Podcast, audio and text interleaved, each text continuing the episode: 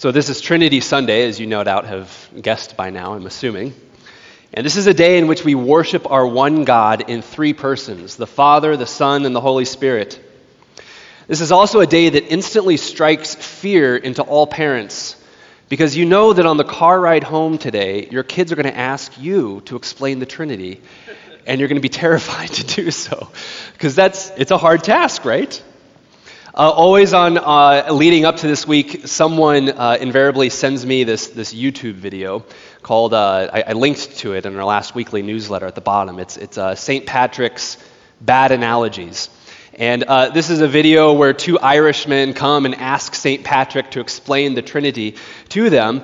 And as he does so, he, he tries to use these various metaphors. He says, well, the Trinity, it's, it's like you know, water. It, it, can be water, it can be gas, it can be uh, ice. Uh, or he says that it, it's like a three leaf clover, uh, or it's like a sun that gives off light and warmth. And all throughout this, the, the two uh, Irishmen keep complaining to St. Patrick that actually what he's expositing are all of these ancient heresies. He says, you know, they're like, no, that's modalism, or no, that's Arianism, or no, that's partialism. And, and finally, St. Patrick, just completely exhausted, just recites to them one of, the, one of the old ancient creeds, the Athanasian Creed. And then the Irishmen are like, well, why didn't you just say that to begin with? you know? And, and in some traditions, we didn't today because honestly it's, it's a bit of a tongue twister, but in, in a lot of churches, they will be reciting the entire Athanasian Creed. Um, I'll let you look that up on the internet if you'd like, um, but it, it goes into very minute detail about what Christians have affirmed about the Trinity uh, for a very long time. So explaining the Trinity is extremely stressful, right? Uh, for me, I'm like, oh my goodness, how am I going to not verge into the land of heresy this morning? And I'm sure that a lot of you feel this way too, uh, especially if you're talking with, with friends who maybe aren't believers or, or just even in normal Christian conversation, trying to speculate and talk about what it is, uh, what, the, what the Trinity is, and how to explain the Trinity. And this kind of makes sense that it would be so difficult to explain this key doctrine because we're talking about the very mysteries of God Himself. We're trying to peer into God Himself. And of course, when we try to do this, all language will become stretched and limited and probably break at points and not actually be useful anymore. But that doesn't mean that these metaphors aren't useful. They're kind of helpful and, in sort of creating a fence for us to understand the Trinity. But it just means that, that the language, our human minds even, are going to be limited in our ability to grasp the full uh, mysteries of Christ, or of, of God, Father, Son, and Holy Spirit. So as you, as you read through the Old Testament, you begin to see these mutual relations within God Himself. N.T. Wright says, Within God Himself, you see a to and a fro. You see a give and a take. You see a command and obey. You see love given and you see love received. And there's many examples of this kind of to and fro that Wright describes. We see God's Spirit hovering over the waters of creation, God's Word going forth to produce life, God's law drawing people into a righteous relationship with God, God's glory descending upon the people and dwelling with them, God's wisdom as, as God's chief um, architect of creation. You see God taking counsel with himself throughout the Psalms. We see a relationship taking place within the Godhead. So, one of my favorite movies of the 1980s is The Never Ending Story. I'm just curious, have other people seen it as well? Okay, thank God. you, you, never really know. When you watch things as a, as a, kid, you just assume everybody has. If you haven't seen The Never Ending Story, it's so much fun. Uh, but the story, it, it tells the story of this boy, Sebastian and he gets his hands on this really old ancient book and he skips class in order to go read it in the, in the attic of his, of his school.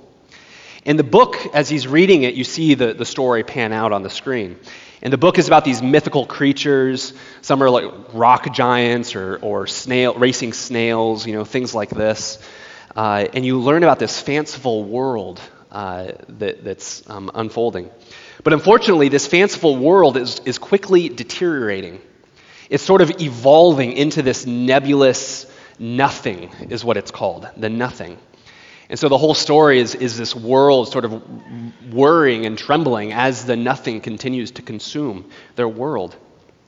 And as the story progresses, Sebastian slowly realizes that it's his own imagination that is able to combat the nothing. He realizes that as he's reading the story, the things that he's imagining is actually guiding the characters in the book itself. And it's even building new land, it's building new story within um, the book. So his imagination is able to combat and undo the great and terrible nothing. Well, as we read through the four Gospels uh, in the Bible, we see that the opposite happens of what Sebastian encountered. We see that the inner thoughts of God, the inner relations of God, the metaphors and the stories of the Old Testament actually broke into our world. They actually broke into our world. God's word, God's law, God's glory, God's wisdom took on flesh and walked among us. This Jesus Christ, he received worship. He forgave sins, and he even raised people from the dead. He did things that only God can do. And in the wake of this, we see the apostles, and they're totally confused. We see the writings of the early church, and they're trying to make sense of what it was that happened in Jesus Christ. And what do they do? They turn to the Old Testament, and they mine the Old Testament of all of these interrelational descriptions of God Himself. We see this language applied to Jesus. And not just to Jesus, but also the indwelling and the power of the Holy Spirit as well. One of the, the statements in the New Testament that I especially love, it's very simple, it's just three words. Uh, but St. John writes in one of his epistles that God is love. That God is love. Which is kind of a, a weird thing to say. Now, if, if you've grown up in church world, that's, that's a very common thing to say. But if you think about it, you don't say that somebody is love itself. Love is an attribute. What you would say is that somebody is very compassionate or someone is loving. They have the characteristics of love, but not someone is love. But this is, in fact, what John says. So if, if God is love, then what is the object of his love? What is it that God loves? And, and you could say us, and that'd be a, a perfect, good Sunday school answer. But even before the creation of the world, what would be the object of God's love? Would it not? You're right. Yes, you're totally right, Rafe. Good job. This is why you have kids in the service, because they get it. because God, the object of God's love is his son, Rafe. It is himself. Oh, that made me so happy. we see God's mutual, his giving and his taking.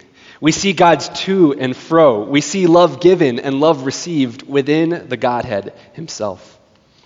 So, in the Eastern Orthodox Church, a common way of portraying the Trinity, and you may have seen icons of this, uh, is, is to portray the Trinity as three persons sitting around a table, enjoying a meal with one another, handing bread to each other, swapping stories with one another, laughing with one another enjoying one another's company.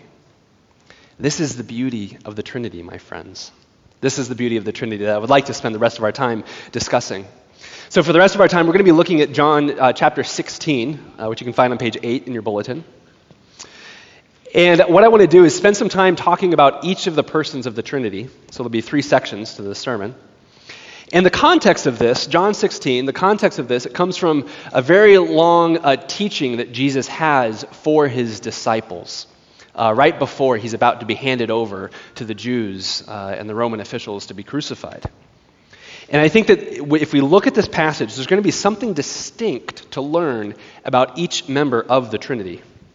And my prayer is that this morning our hearts would be stirred to love God more because of this beautiful, mysteri- mysterious uh, nature of our God.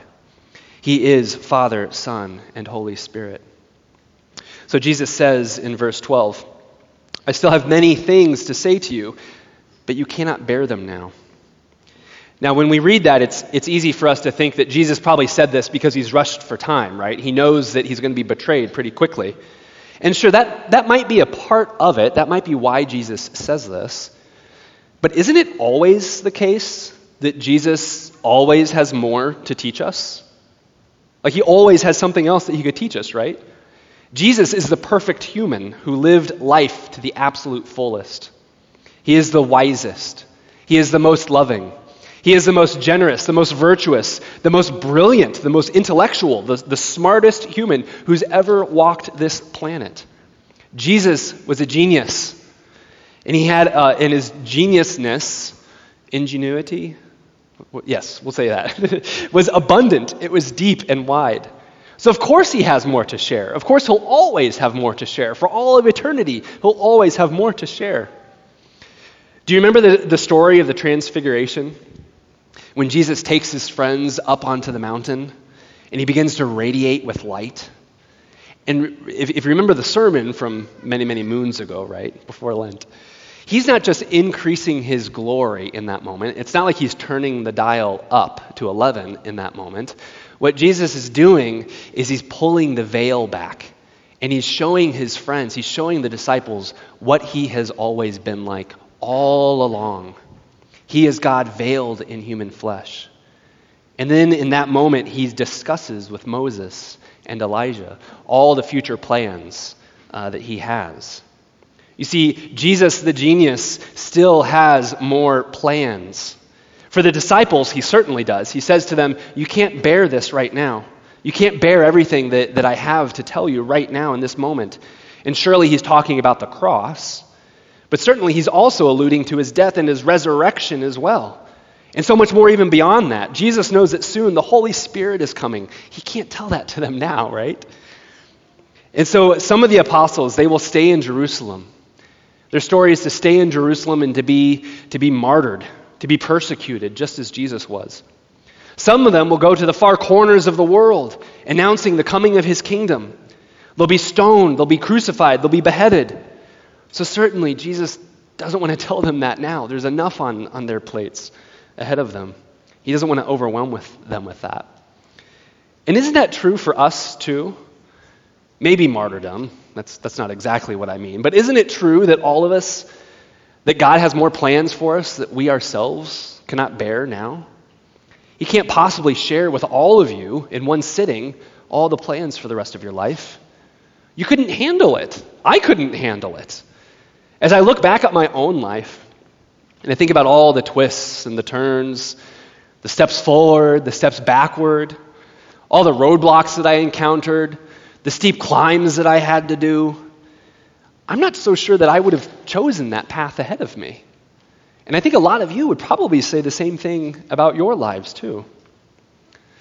So I'm so grateful for those of you in this room who have walked with Jesus for many decades. You know, you have gradually been transformed by the mind of Christ, his, his brilliant mind. And when we sit down and we chat and, and I share my anxieties with you, you remind me of the peace of Christ. You kind of cool my burners a little bit and chill me out. When I explain about how I'm confused about things, you respond back to me and remind me of the purposes that God has for me, even though they might be hidden right now. And that is what we are supposed to do for one another. We remind one another about the genius of Jesus Christ. And I'm using, just, just so you know, in case you don't like the word genius, I'm trying to stick with G's here. So my wife was like, "Really, genius?" Like, that? but yes, we're trying. We're trying to do some alliteration here. So we need to remind ourselves to trust in the genius of Jesus. So how does this happen? Through the guidance of the Holy Spirit. Jesus says that he's sending the Holy Spirit to us as a guide. He says this in verse 13 When the Spirit of truth comes, he will guide you into all truth. For he will not speak of his own authority, but whatever he hears, he will speak and he will declare to you the things that are to come. So there's two things I want to say about the guidance of the Holy Spirit. First, Jesus has a rather high opinion of the Holy Spirit. In fact, Jesus says elsewhere this, in, this same, um, in this same message that it's better for him to depart. Otherwise, the Spirit wouldn't be able to come. And you can hear this excitement in Jesus' voice. He wants the Holy Spirit to come. So, one of the early church fathers, Irenaeus, he said that the Son and the Holy Spirit are like the two hands of God the Father, equal in glory and majesty. Now, remember what I said earlier. These metaphors break down at some point. Don't, don't totally, totally lean on that to understand the Trinity. But I think it's helpful to remember just as the early, what the early church believed, which was that the Holy Spirit and Jesus are both sent by the Father, are both sent by the Father for the building up and the edification of the church. And Jesus is so excited for this. He's excited for that guiding spirit to come. So, second, the Holy Spirit is a perfect guide. He is a perfect guide. Have you ever had this experience where you go to, the, to a new airport, and maybe the airport's just absolutely massive, just terminal after terminal, and you have no idea where your gate is? And so what do you do? You, you go and you find an info desk. You, know, you look for one of those, those blue squares with the eye on it, and you go and you ask this person, this guide, for advice on where to go. And what do they do? Well, they, they, they look up on their thing where you're supposed to go, and they point and they tell you where to go. Well, some of us think that the Holy Spirit is like that person who sits behind the desk, who simply points and tells us where to go. And yes, the Holy Spirit does give us instruction or th- we think that the Holy Spirit gives us instruction, but then it's ultimately up to us to navigate our ways through the crazy airport and to eventually arrive to the gate. But that's not the portrait of the Holy Spirit that we have. The Bible tells us that the Holy Spirit is a paraclete. Uh, it's a fancy way of saying he's our advocate, he's our traveling companion, he's our helper, he's our guide. He doesn't just sit at a desk waiting for us to go and figure it out. No, the Holy Spirit goes with us. He gets up from the desk, he puts his arm around us, and he walks us to the gate. He's with us, he's within us, even. He pries our, our feet out of traps when we're stuck. He brings cool water to us when we're thirsty. He shields and protects us from attacks of the evil one. You see, the Holy Spirit is a perfect, loving guide. Follow the guidance of the Holy Spirit. And then finally, the Father. So Jesus doesn't explicitly state a whole lot about God the Father in this passage. Uh, all we have is, is in verse 15 where it says, All that the Father has is mine. But what we see here is that the, we see the generosity of the Father here. It is implicit throughout this passage. The Father is the source of everything that the, that the Son and that the Spirit has. And the Father, out of his abundant love, continues to pour that out. And that is implicit not just in this passage, but throughout the entire Gospel of John and the entire Bible, of course. Now, a lot of us uh, have, have had negative fatherly experiences, shall we say. And I've been able to sit down and have these conversations with, with some of you. Some of you have fathers who've neglected you. Maybe they, they left, they abandoned you, they weren't around. Maybe in horrible experiences, you've had abusive fathers, or you've had fathers that completely abandoned you and left you alone. And so the idea of, being, of God being a father, this, this isn't something you're interested in. You know, God the Son, God the Spirit, you can take those, but God the Father, you know, we'll just, we'll just kind of deal with that on another day, right? But human beings, whether bad fathers or good fathers, or bad mothers or good mothers or bad friends or good friends, human beings can never be the lens through which we look and understand God. We have to let God be the one who, the who sets the template of what a father is. And the scriptures tell us that every father in the world is supposed to derive his name from God the Father. God the Father, who is our generous Father in heaven. And this is what we see modeled through Jesus and through the Spirit. Jesus adores his Father in heaven. Just read through the Gospel of John. You can see it through almost all of his teachings. He adores his Father in heaven. He basks in the Father's love. He's passionate about being in his presence, about stealing away and being with the Father in prayer. When asked on how to pray, he teaches the disciples pray to the Father, our Father who art in heaven. This is what Jesus loves to do, and that's what he tells us to do as well. The Son and the Spirit love the Father. So, Father, follow their lead. Receive the generosity of God the Father. The Father who adopts us as his children. The Father who, when we stumble and fall, patiently waits for us at the end of the road for our return.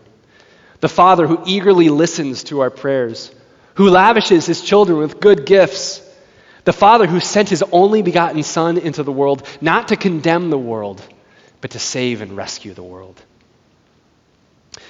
So maybe this only describes my family. I'm sure this never happens in your families because they're all just wonderful and perfect, right?